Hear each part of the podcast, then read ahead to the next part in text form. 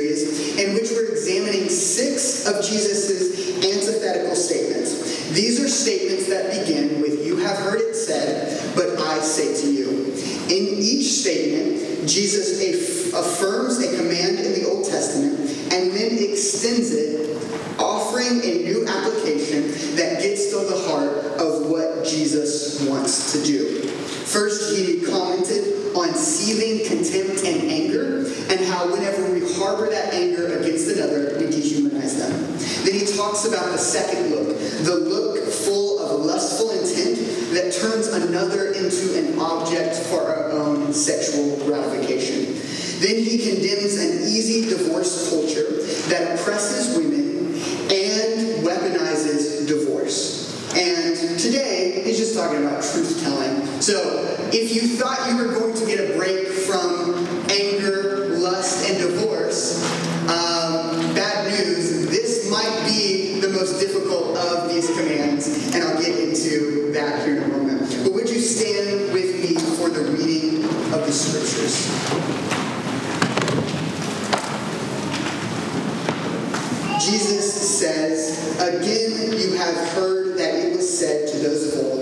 You shall not swear falsely, but shall perform to the Lord what you have sworn. But I say to you, do not take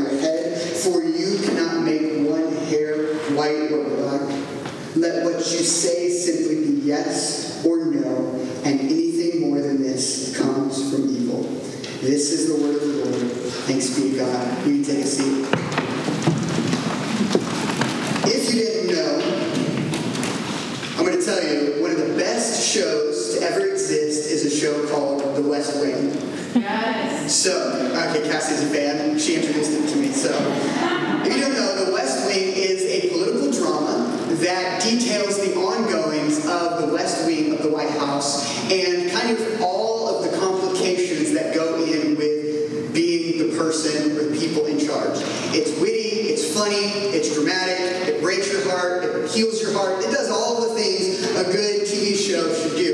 It's kind of old, it's from, well, I say old, it's from the early 2000s, and I like put that in context. I'm from earlier than that. Um, so, it is an early 2000s show, but it is incredible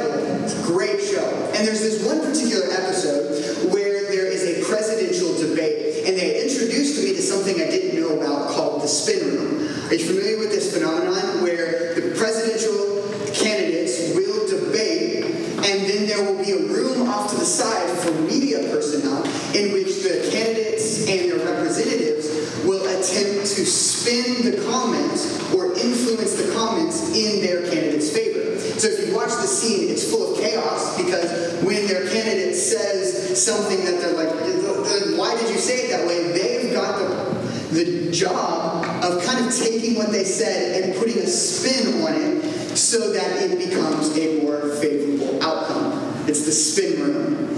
And while it is prevalent in politics, I would like to argue that the spin is more prevalent than, than just in the political arena. We are surrounded by a culture of spin. We call it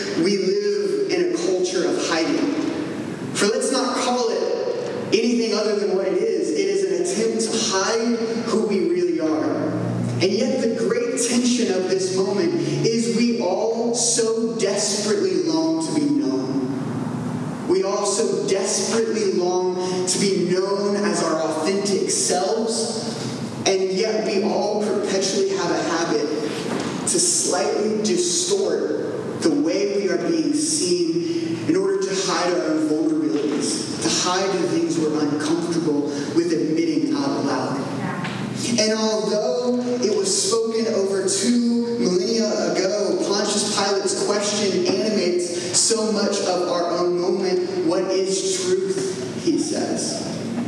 And so Jesus speaks into a moment like our own that had its own song and dance, that had its own spin, devised to distort the truth. And so Jesus' comments right here on oath taking and truth telling speak into that moment and speak into his own culture's distortion of fruit from. Unlike the previous statements, Jesus is not necessarily extending a specific command in this moment. Rather, he is challenging and prohibited a practice of oath taking that had developed. So, here's the backstory. We're all familiar with what is the second or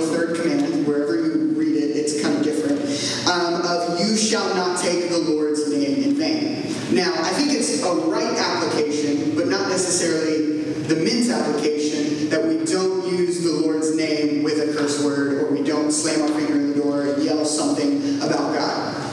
That's not necessarily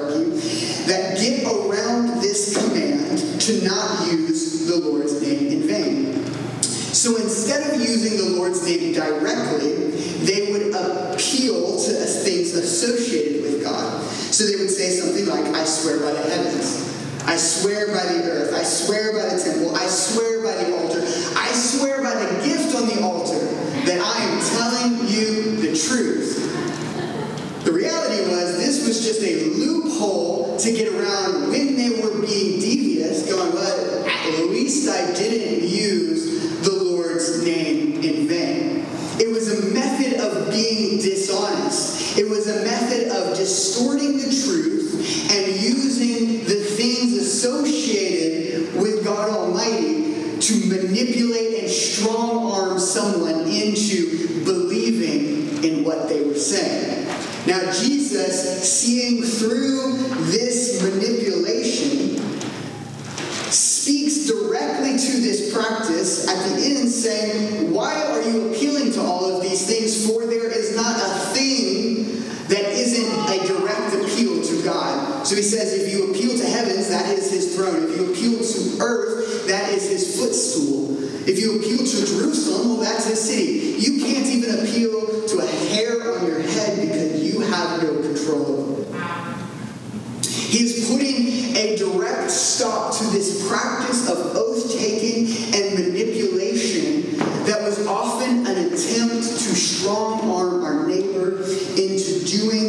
something they didn't want to do.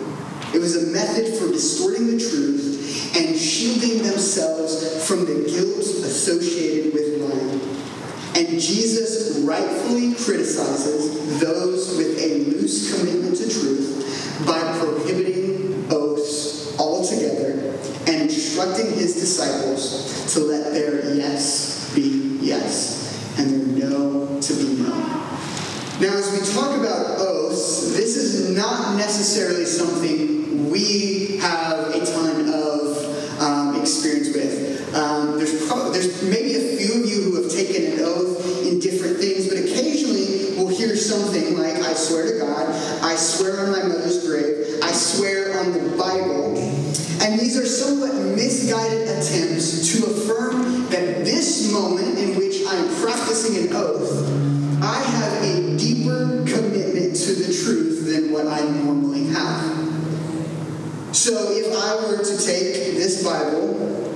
and say, I swear to tell the truth, nothing but the truth, so help me God, all of a sudden the expectation in this room is that the next moment I have a deeper commitment to truth than what I would have had if I texted you, I will be there. Yet Jesus is cutting to the heart of that, saying that we cannot be a people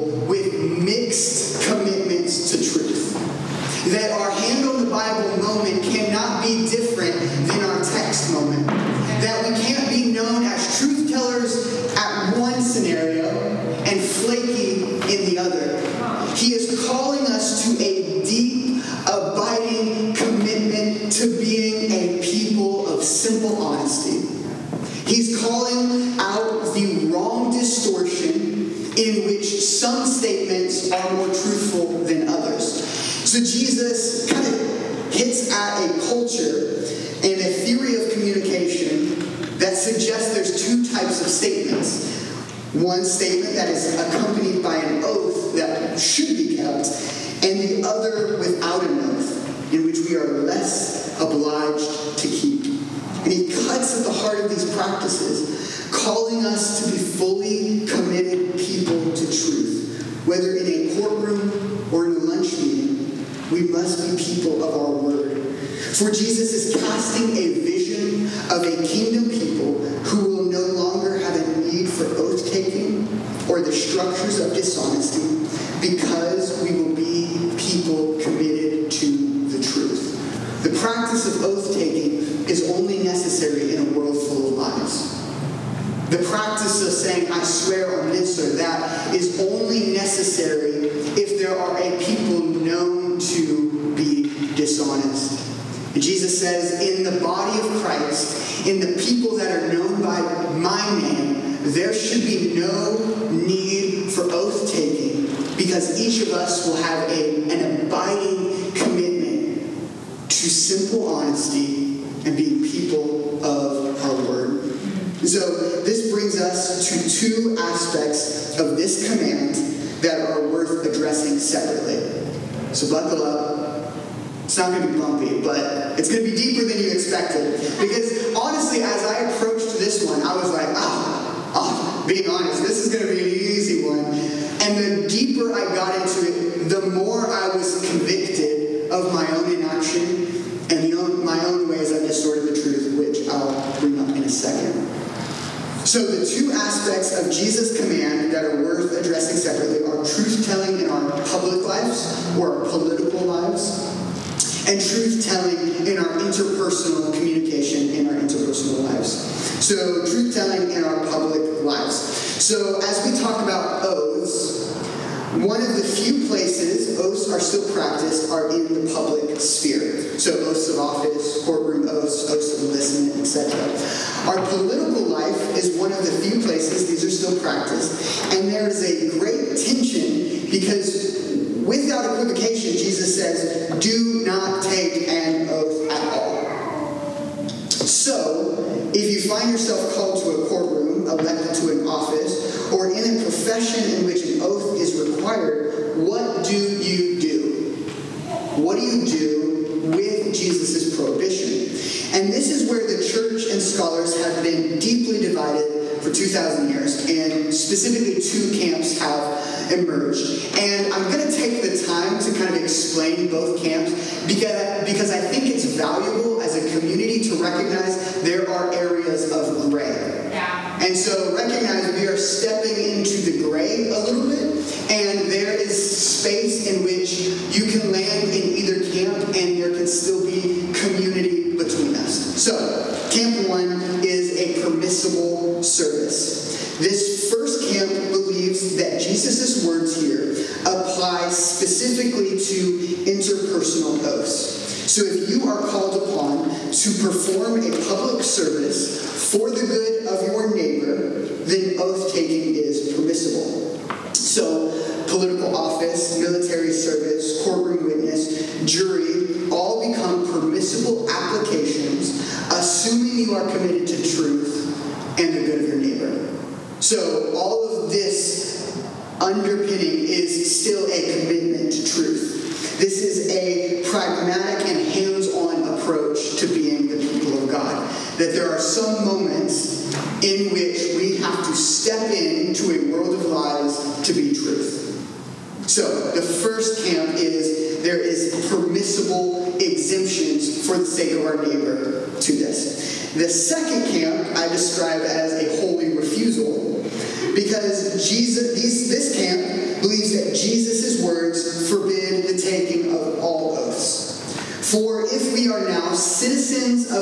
kingdom of God, as Paul refers to us, what obligation do we have to the rulers of our day? And this is an interpretation of a holy refusal that can put Christians in conflict with the political structures of our day. This perspective on the outset seems unreasonable, but those who would adhere to it would call our attention to corruption, dishonesty, and exploitation that exists within almost all governmental structures. This holy refusal suggests that we best bear witness to Christ when we refuse to partner with corruption on any level. It is an idealistic and lofty vision of the kingdom of God set against the powers of our day. And it's worth noting that the first inter- interpretation of a permissible service has kind of been the leading um, interpretation for the last thousand years or so. And the first of a holy refusal was the primary interpretation for the first 300 years after Jesus. Um, and in the coming weeks, we'll explore a little bit more of the early church and their politic.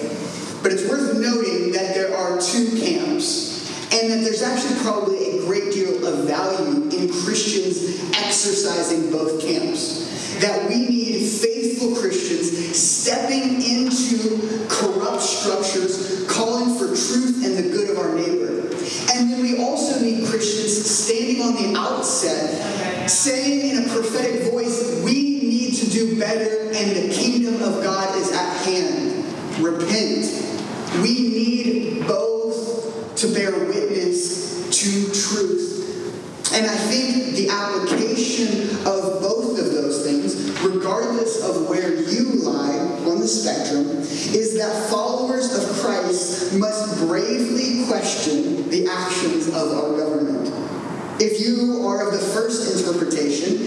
must ask all the probing questions to determine whether truth and the welfare of your neighbor is truly being exercised.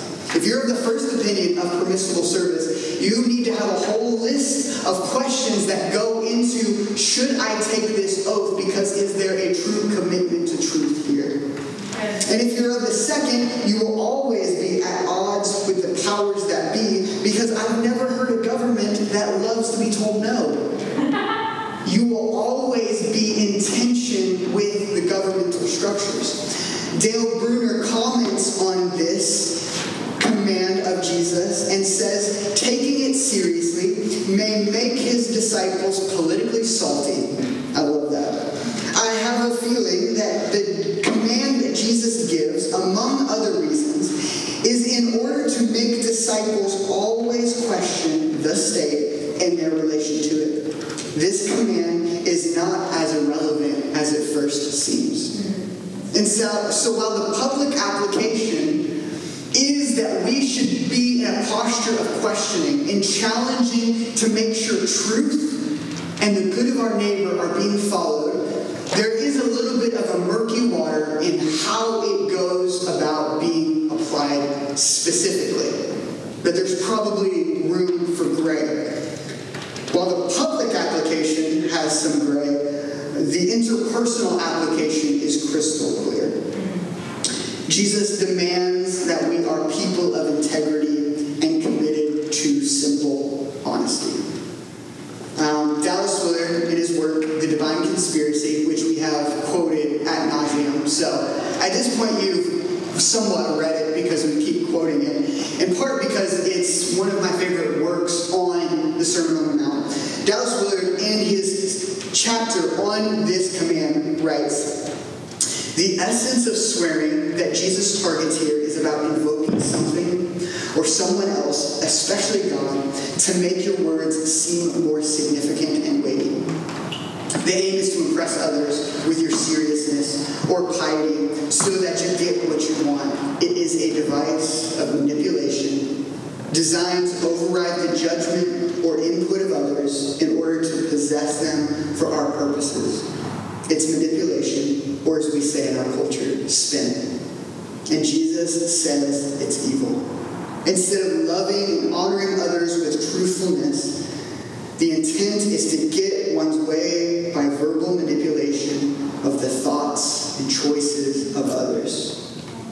Jesus compels us to reject the culture of spin and manipulation and to be people committed to simple, straightforward honesty. If the band would join me back on the stage, we'll kind of bring this to a close. This commitment to Jesus' ethic of simple honesty has so many applications I didn't know where to begin. Because if you reflect on this, even for the briefest of moments, you, your own heart and your own actions will begin to betray you pretty quickly. This means that when we say, I will be there, we will be there and not bail on people the day of or hours before. When we are committed to being a community of truth, that when we commit to people for responsibility, that we follow through with what is expected of us. It means that we should work to not be known as flaky, inconsistent, or unreliable. It means that we don't invoke the name of God, Jesus, or Spirit to hide from accountability or questions. For who can question you if you said, God told me so? It means that we are committed to telling the truth, even if it means pain or conflict. And if I'm honest, no pun intended, I thought this would be an easy command to check off. I genuinely stepped into studying this moment to go, I, I tell the truth a lot. And the more I reflected on it, the more my own heart betrayed me.